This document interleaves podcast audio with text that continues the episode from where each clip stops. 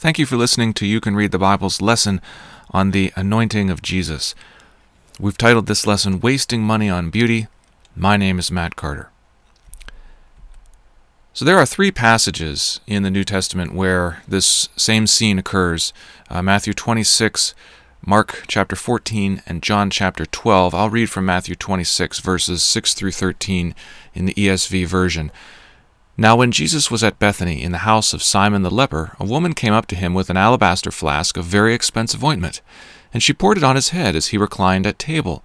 And when the disciples saw it, they were indignant, saying, Why this waste? For this could have been sold for a large sum and given to the poor.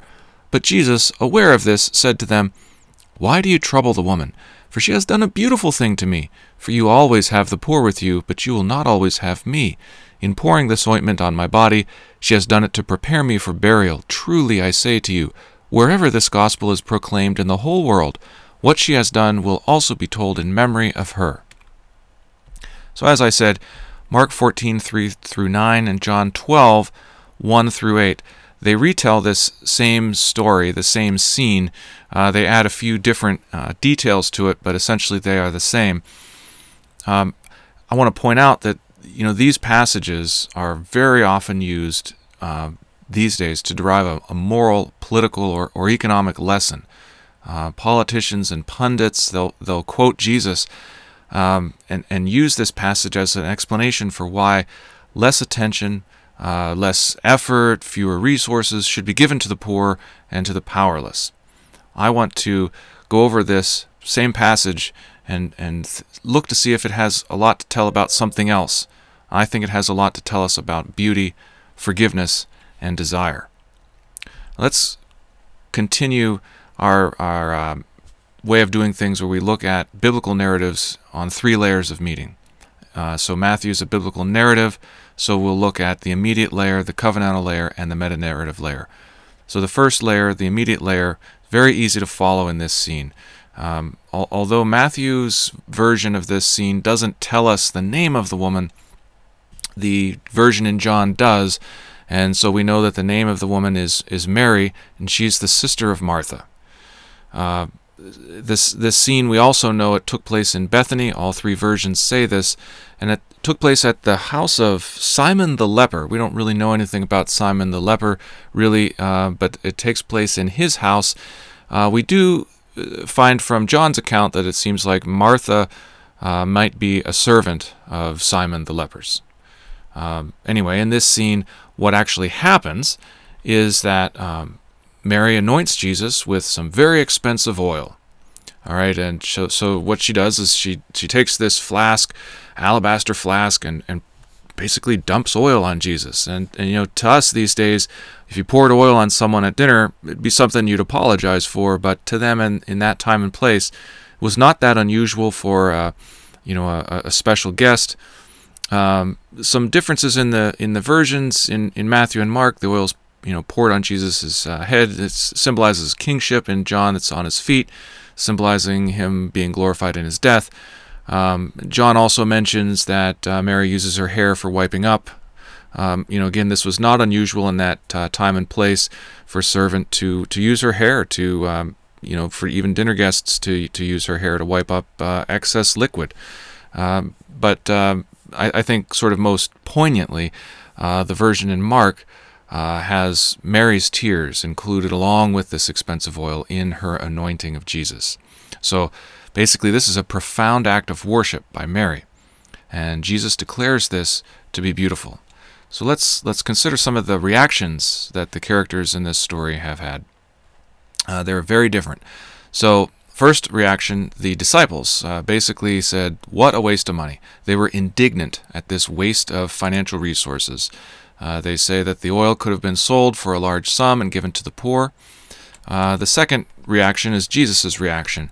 He says two things about this. He says, first, that this was a beautiful thing, and then he quotes from Deuteronomy chapter 15, verse 11 You will always have the poor with you. I think we could also maybe add a third reaction, our reaction. Um, we often try to follow Jesus' example and and do so to derive a moral rule, and this rule usually gives us permission to spend our resources on something we find beautiful or desirable, instead of giving those resources to the poor because those resources, in the end, are not going to end poverty. So let's consider that the logic of that, the, the logic that we use to, to make up that rule. All right, so this logic tells us that we should, because poverty is unsolvable for us, we should not spend any more time, effort, or resources than necessary on trying to fix it. At the very least, giving to the poor should not significantly hinder, get in the way of our spending of resources on beautiful or desirable things. Because no matter what we do, um, the poor will always be with us. Jesus said so. This logic makes sense to us because it's the same logic that we use for a whole slew of problems that we are unable to solve.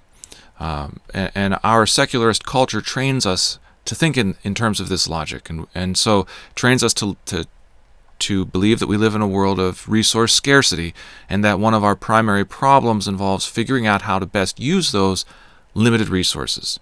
So I don't want to leave that in this kind of abstract way. I want to give you something a little bit more concrete, a little bit more tangible. So let's consider hurricanes.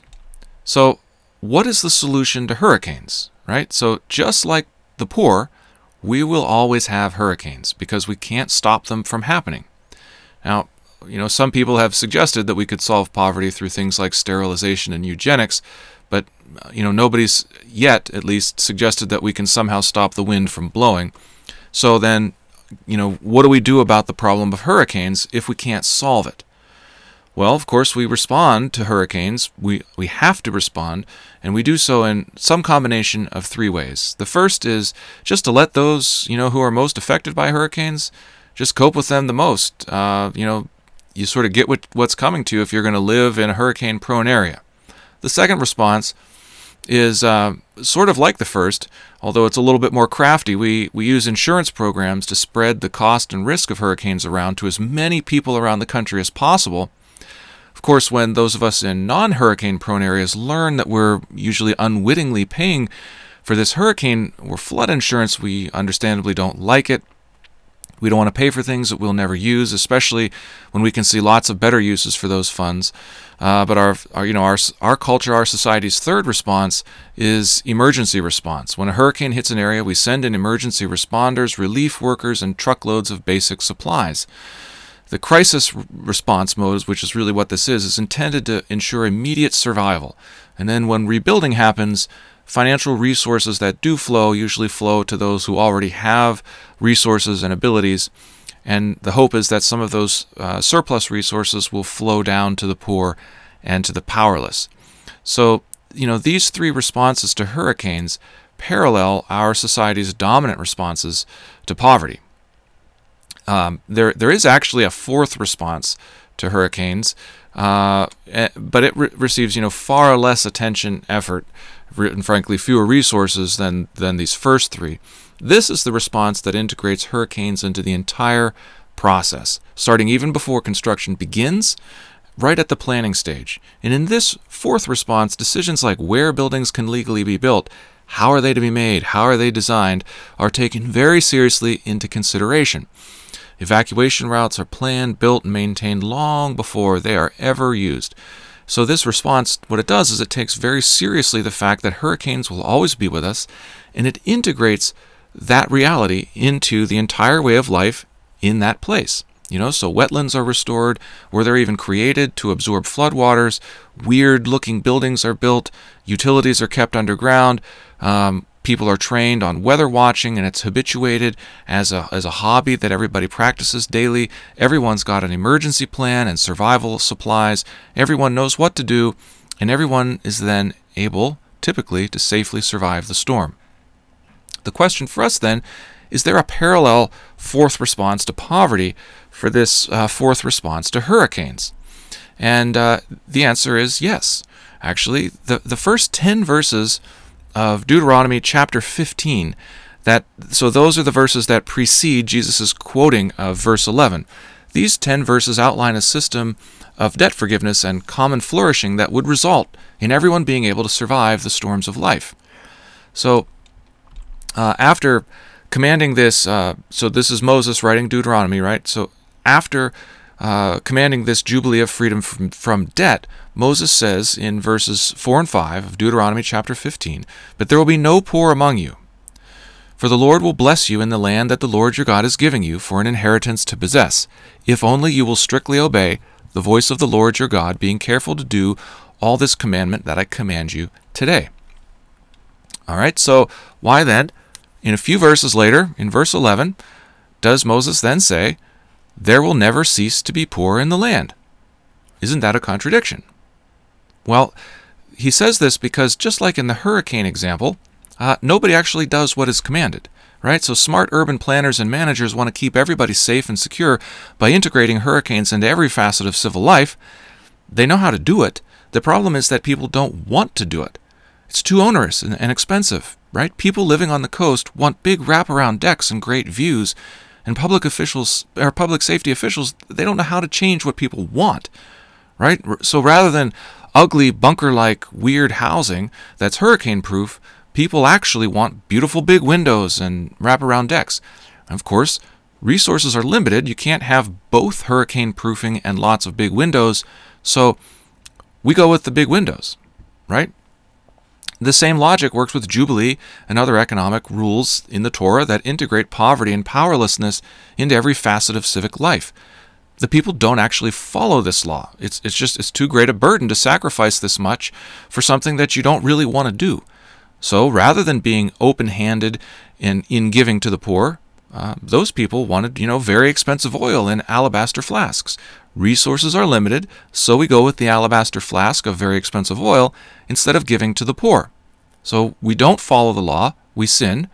You know, there is sin, therefore, there is poverty.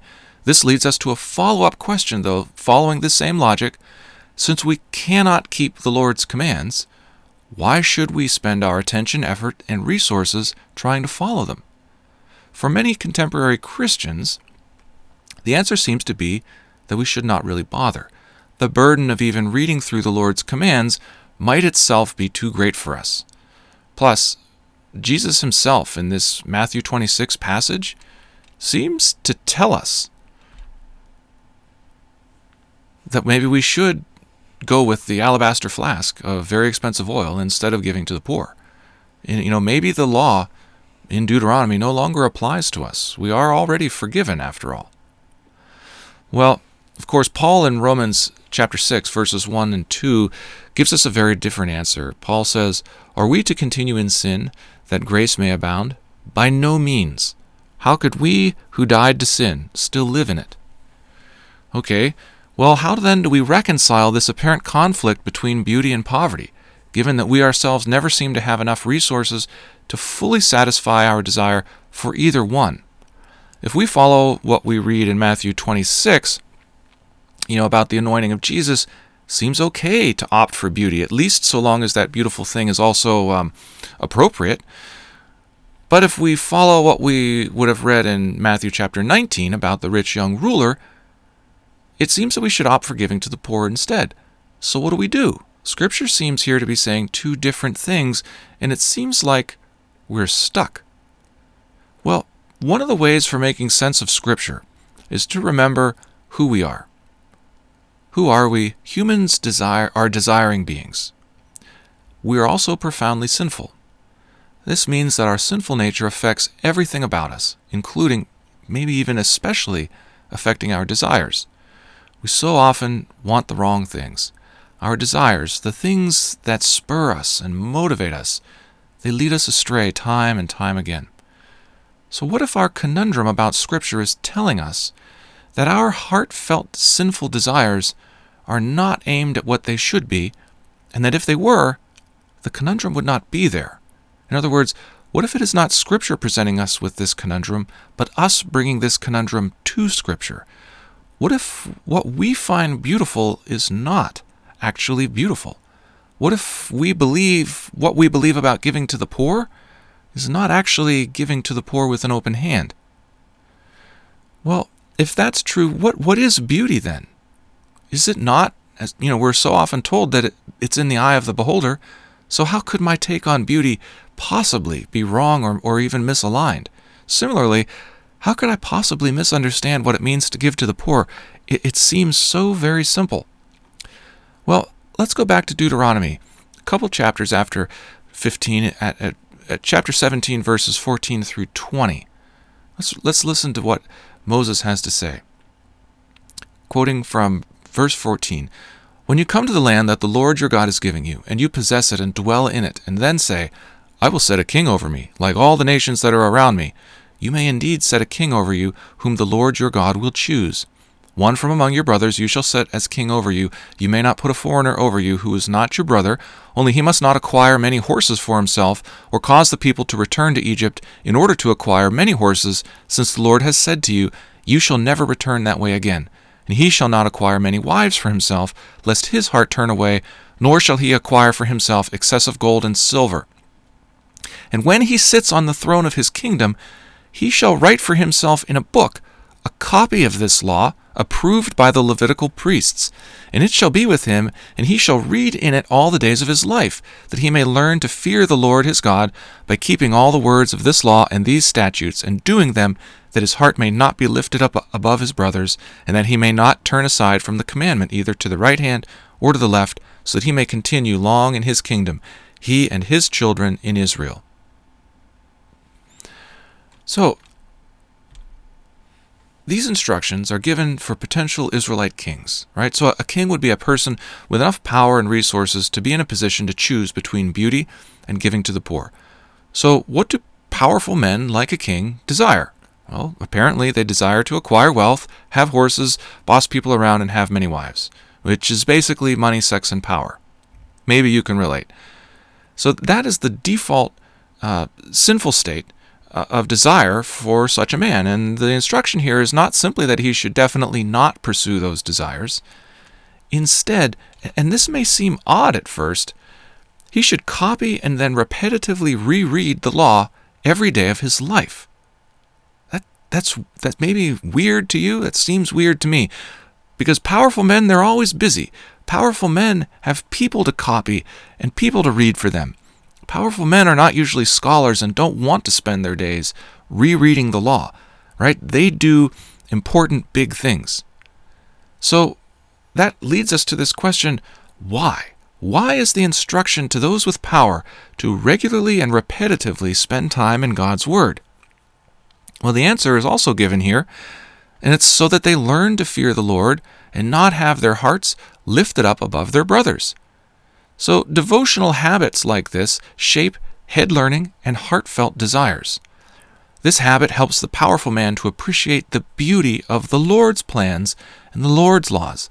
It also recalibrates his desires from sinful self serving, acquiring lots of wealth and horses and wives, to a longing for shalom, in which his heart is not placed above that of his brothers. In other words, this spirit directed habit transforms the powerful man's understanding of beauty and it fuels his desire for the beauty of shalom.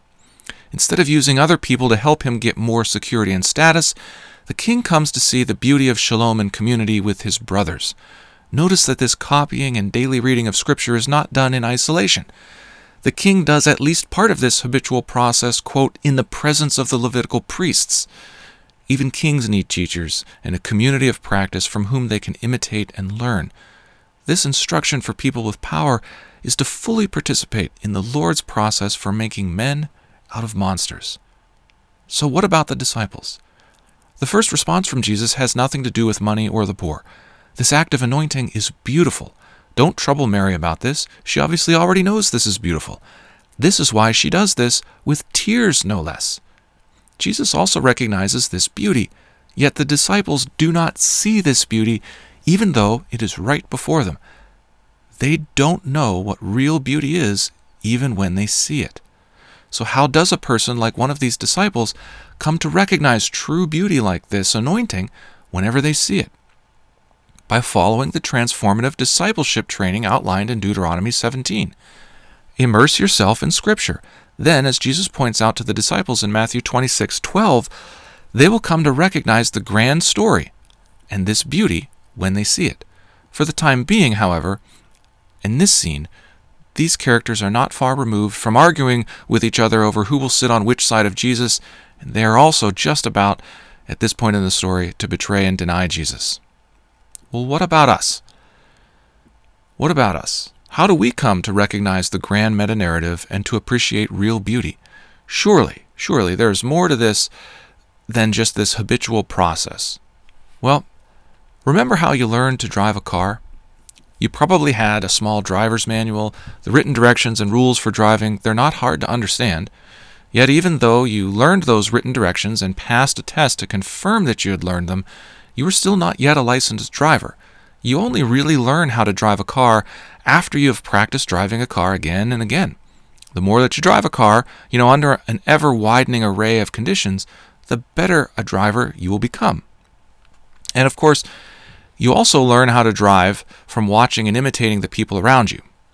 And you know, anybody who's who's observed uh, different parts of the country knows that drivers from areas that rarely experience snow or ice take a different approach to preparing for and driving through wintry, wintry conditions than do drivers from areas with a lot more snow. You learn, at least in part, the importance of giving yourself extra time, having snow tires, and leaving extra room between vehicles from living within a community of drivers that regularly drives through snow. Through this process and through this community environment, we become more sensitive to and aware of the needs of good winter driving. Similarly, repeatedly immersing yourself in Scripture and applying that to an ever widening array of life experiences will help transform you into a more aware disciple. Importantly, just as with driving, this habitual Scripture reading should happen within a community of believers. Through this process and community environment, we become more sensitive to and aware of the beauty of shalom and the Lord's plan. So remember that scene in the movie It's a Wonderful Life, in which George Bailey is sitting in that very short chair in Mr. Potter's office, and Mr. Potter offers him a job. The job would give George lots and lots of money and opportunity, but it would entail that the Bedford Falls Building and Loan would be closed down. George, of course, desires the fancy clothes, money, and trips to Europe that he would get with Mr. Potter's job. He's longed for those things his whole life. In fact, much of what this movie has presented to us right before this scene about George Bailey's desires and ambitions has been about how frustrated he is striving after those desires. Now, he's finally presented with a real opportunity to fulfill those desires. So, what does George do? He shakes Mr. Potter's hand and, startled, pauses to think, remember, and imagine. He thinks about his values. He remembers his Bedford Falls neighbors and his father, and he imagines the destruction of Shalom that would result from closing the building and loan. Then he refuses Mr. Potter's job offer. Would a younger George Bailey have done the same? What effect did the day in and day out habitual operations at the building and loan over these years have on George Bailey's character? I think that at least in part, it was through these experiences, day in and day out, that his character grew into the man he was always meant to become. So that now, in Mr. Potter's office, George Bailey has developed the character to recognize and see true beauty. True beauty does not ultimately reside in fancy clothes and trips to Europe. True beauty resides in shalom, however small and, circums- and circumscribed. So his desire to save that beauty of shalom from certain destruction is now much stronger than his desire for fancy clothes and trips to Europe. Here's that scene. Well, what's your point, Mr. Potter? My point? What's your point is I want to hire you. Hire me? Yeah, I want you to manage my affairs, run my property. George, I'll start you out at $20,000 a year. Twenty twenty thousand dollars a year. You wouldn't mind living in the nicest house in town, buying your wife a lot of fine clothes, a couple of business trips to New York a year, maybe once in a while Europe. You wouldn't mind that, would you, Would I? You're not talking to somebody else around here, are you? You know, th- this is me. You remember me, George Bailey? Bailey? This is me. You remember me, George Bailey, Bailey, whose ship has just come George in. George Bailey, whose ship Provided he has enough brains to climb aboard. Holy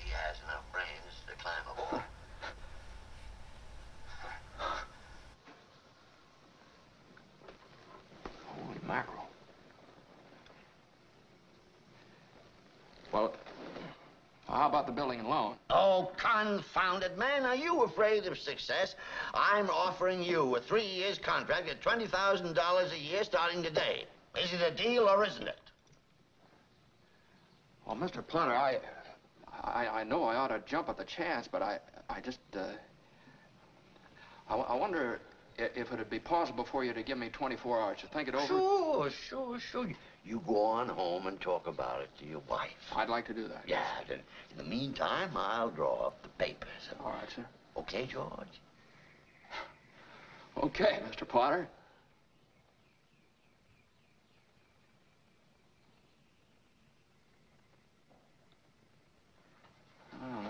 Oh, no, no, no, wait a minute here.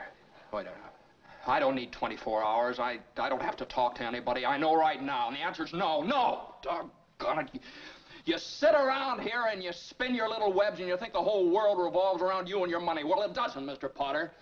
In the, in the whole vast configuration of things, I'd say you were nothing but a scurvy little spider. You... And that goes for you, too.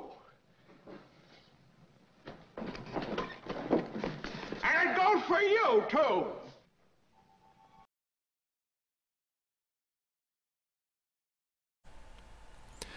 So, just like George Bailey, so also did Jesus' disciples, like Peter, come in time to see the beauty in Mary's anointing of Jesus.